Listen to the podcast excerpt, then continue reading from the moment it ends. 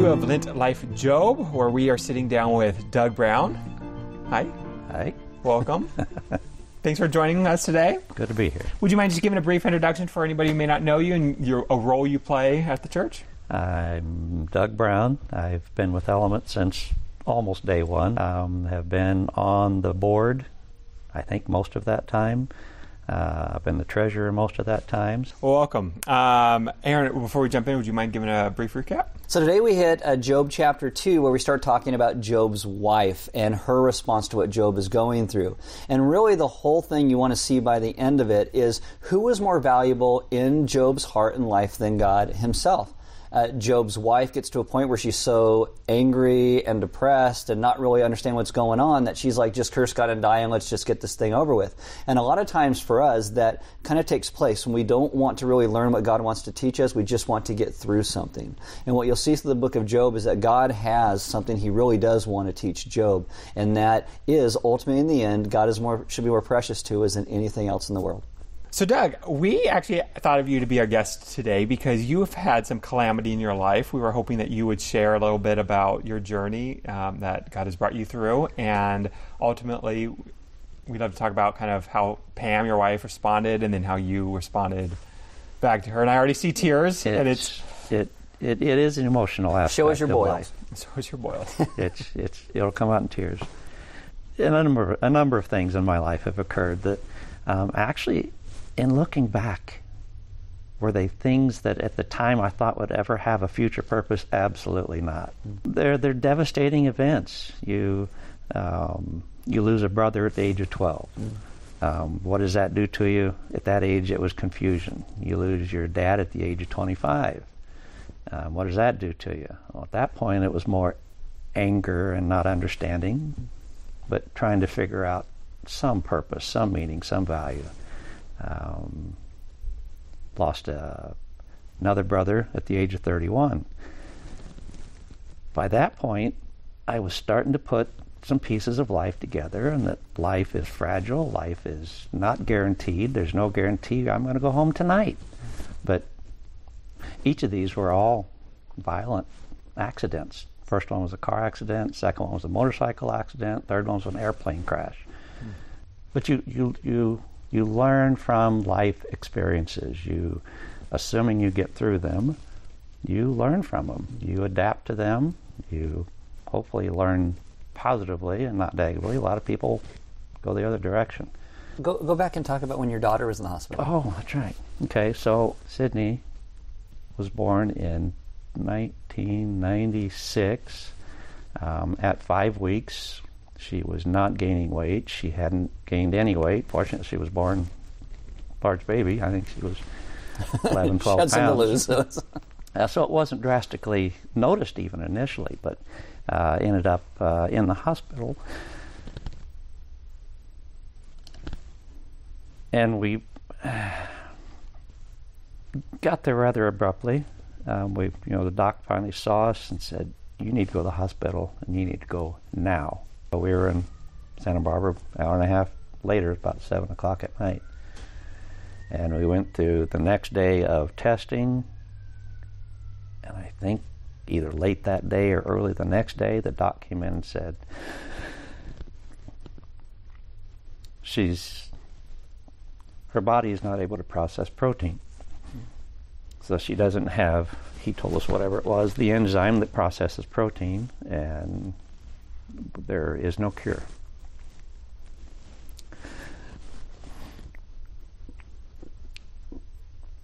By that night,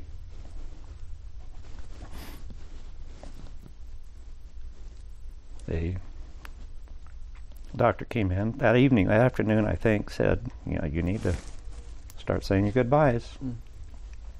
She probably won't make the night. Why don't you over just hug you?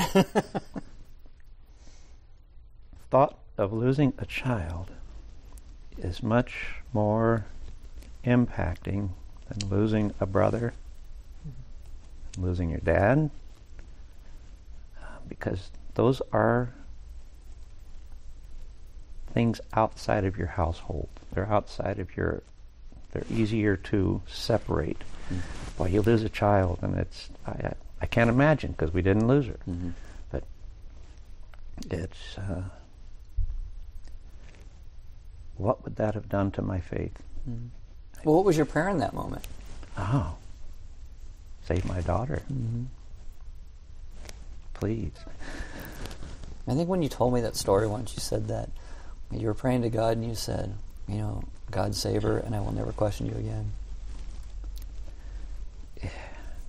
and that and that's that's yes. I mean, there's you're cautioned to not bargain with God. There is Right. no bargaining. Probably reminded God of my prior losses. How many more do I get to tolerate, survive? but you're you're purely at His mercy of survival or not. Mm-hmm. And I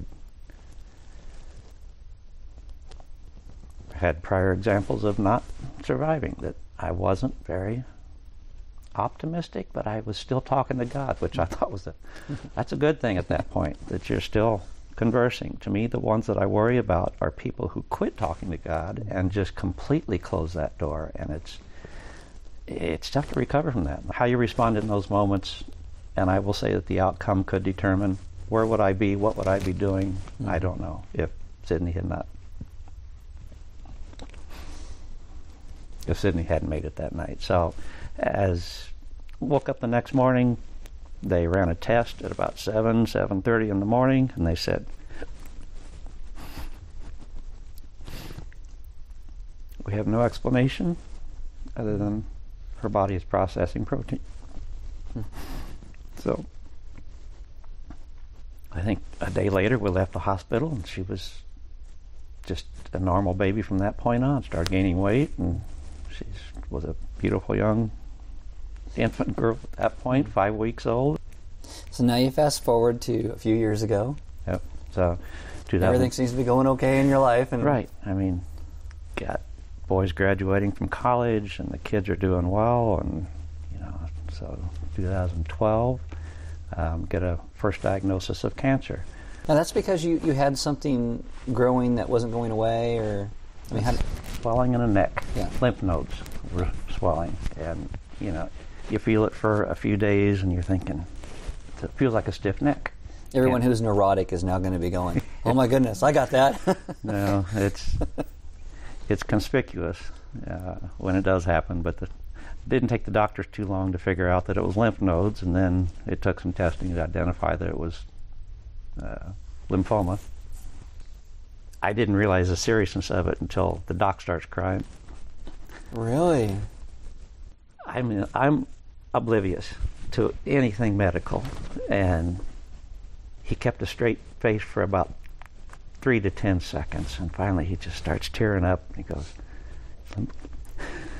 "It's lymphoma," and Pam just, I just, I'm just sitting here. He's he's tearing up because he's he had to give that news to one of his fellow nurses, you know, a fellow staff member, and it was difficult for them. And again, I'm starting to get the seriousness seriousness of it by that point in time. So moving forward from that, you know, you, you, you find the oncologist and you get your diagnosis, a treatment plan, and you start going through all that. And Pam and I d- identified early on that, you know, regardless of survival, whether you live through this or you don't, let this be of God. Hmm.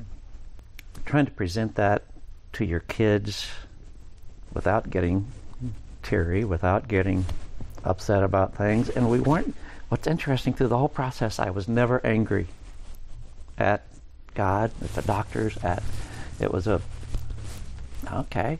You know, and I, and I think I was able to do that because of previous occurrences in my life of, you know, life is fragile. We aren't guaranteed to be here beyond now. So if I live or I die, it's I have the the the glory of going to God and, and So how does Pam respond? You know, this happens, and what's so? I mean, Job's wife is cursed God and die. You're, I, I don't think Pam's that way. Pam's No. probably like, "You're not going to die." Especially with her knowledge of Yeah. all the medical, oh, like yeah. how how was that? She'd be like, "Don't don't rub mud in, in your in your boils." So it was a blessing. You know, her her medical knowledge and background and career as a nurse is absolutely wonderful to have around. But at times, I get to play the dumb and stupid card, and I can. I don't know. She she's very aware of the reality of percentages of probability of death and, and survival versus survival you finally come to the end of it and they stop the chemo. And, well, they don't stop the chemo until you've got a relatively clean PET CT scan. And then they, you're, you're, they don't use the word cured, at least for my cancer. They call it Remission. remission, but they don't really use that word. Right now, you don't have active cancer. So I mean, because but yours came back. Is was there a difference in the reaction of Pam from the first time to the second time? Not really. Okay. She's a very strong and supportive person. Probably to the point of hiding some hmm. true emotions, but we're pretty open and honest with each other. And I didn't ever see a doubt. Last week, Pete talked about how you know in the middle of like the a big train wreck or kind of you know it's it's everybody's praying together and, and moving forward together and he and his wife are like on their knees with God together. He goes and when things are better, he goes it just kind of goes back to the way it was before and it's not gonna. Did you find that true for you? Like after everything's cleaned up and done? Absolutely. When life is easy, the last thing you're thinking about is, thank you, Lord. Mm-hmm. It's a, this is cool. Mm-hmm. But you're not thinking about it in appreciation to God's grace of allowing you to be there. It's like the pleasure and pain. Sometimes it's it's during the pleasure in those places that we cease to think about who God is so much more than we cease to think, think about Him in the pain. Oh, you absolutely grow from the pain, from the, the struggles, from the uh, difficult times. Is when you really. It's when you're thinking about it. You're processing. Where is God in this process? And once you come to terms with your mortality, and you know God is in control, it's much easier to go through these trials. So it sounds like God really, your understanding of life and death really became grounded in reality. Reality. Yes. But I also wanted to ask, like, did through any of these times did God really show you what was more precious to you in your life than Him? I think he showed me his hierarchy in that process. Because without him, does anything else matter? If I hadn't been able to think back and relate to God through each of these processes, granted it got much more logical on the latter ones, I don't know how I would have gotten through them. His, his importance to me has certainly increased in each occurrence, each event in my life. a parallel question with probably the same answer um, is have you seen how god brings about his things for his glory and, and your good? And i think all everything you just said is it reaches that your good. Like it is good to be to love god in proper order to other things. Um, have you seen how god's glory has been magnified through through those those times? Absolutely for me, and I think for my family. I know for Pam, knowing that I'm not in control, in spite of my best efforts and whatever decisions I make. In the end, it's going to be God's course of action that I might. do I influence it? Not if God doesn't want me to. You're secondary; He's primary. very, very, very much so. And I think you know when we when we talk about this stuff like this this is a you know a kind of a heavier one, but yet it's it's not meant to be depressing because it's exciting because God is glorified. He is good no matter what happens. Good things come out of that on the backside, and there's so much that we learn. So it's it's still a very joyous thing, even though it sounds very somber and heavy. life is great. Hmm. I mean, I, I, what would I change? Twenty years ago, I'd have said, you know, not losing a family member, not losing a brother, what have you. But I'm not sure that it's mine to change. I know it's not mine to change, um, but I, I don't know what it. I think what I the life I live today is a result of those occurrences. Yeah, I like what Job says. You know, shall we not accept the good? Right. You know, if you take that and do it from the second part of it, it's like, shall we not accept the good? Of course. You know, I mean, I look at the blessings in my life, and I don't think of the cancer as a yeah, it happened, but it it didn't affect the blessings in my life. Well, well, thank you, Doug. We really appreciate you coming and sharing your heart and, and your journey that God has brought you through. And Thank you for thinking of me. we're glad you're here for sure with us.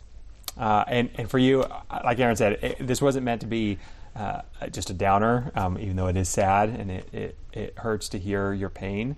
Um, but it is a way for us to rejoice of what God does and how He works through calamity and hurt um, and pain. And, and thankfully, your daughter and you are obviously still with us, and she's engaged now, so that's exciting. Um, but uh, we uh, we can rejoice on the other side of things. Um, and in the midst of the calamity, we can sit with each other, which comes next week. Yep. And so we'll pick that story up next week in Job. Bye.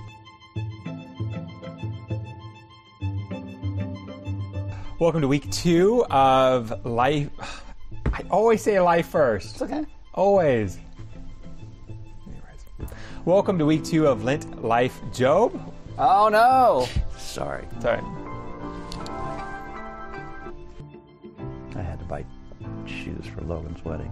I bought one pair. They didn't pass the formal, Uh, so I had to go buy another pair. So I bought these cheap. Man, my feet hurt bad by the end of the night. But yet they matched and worked. Yes, they did. You never have to wear those things again. I'm afraid they're gonna. I am not gonna wear them for Sid's wedding. I'll go buy something else. These are terrible.